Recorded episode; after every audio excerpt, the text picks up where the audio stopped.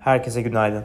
Yılın ikinci çeyreğinde gayri safi yurt içi hasıla büyümesi yıllık bazda %3,8 ile piyasa konsensusunun ve bizim tahminimiz olan %3,5'in üzerinde gerçekleşti.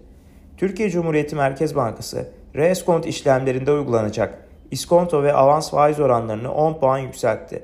Moody's, Türkiye için 2023 yılı gayri safi yurt içi hasıla büyüme tahminini %2,6'dan %4,2'ye çıkarırken 2024 yılı için büyüme tahminini de %2'den %3'e yükseltti.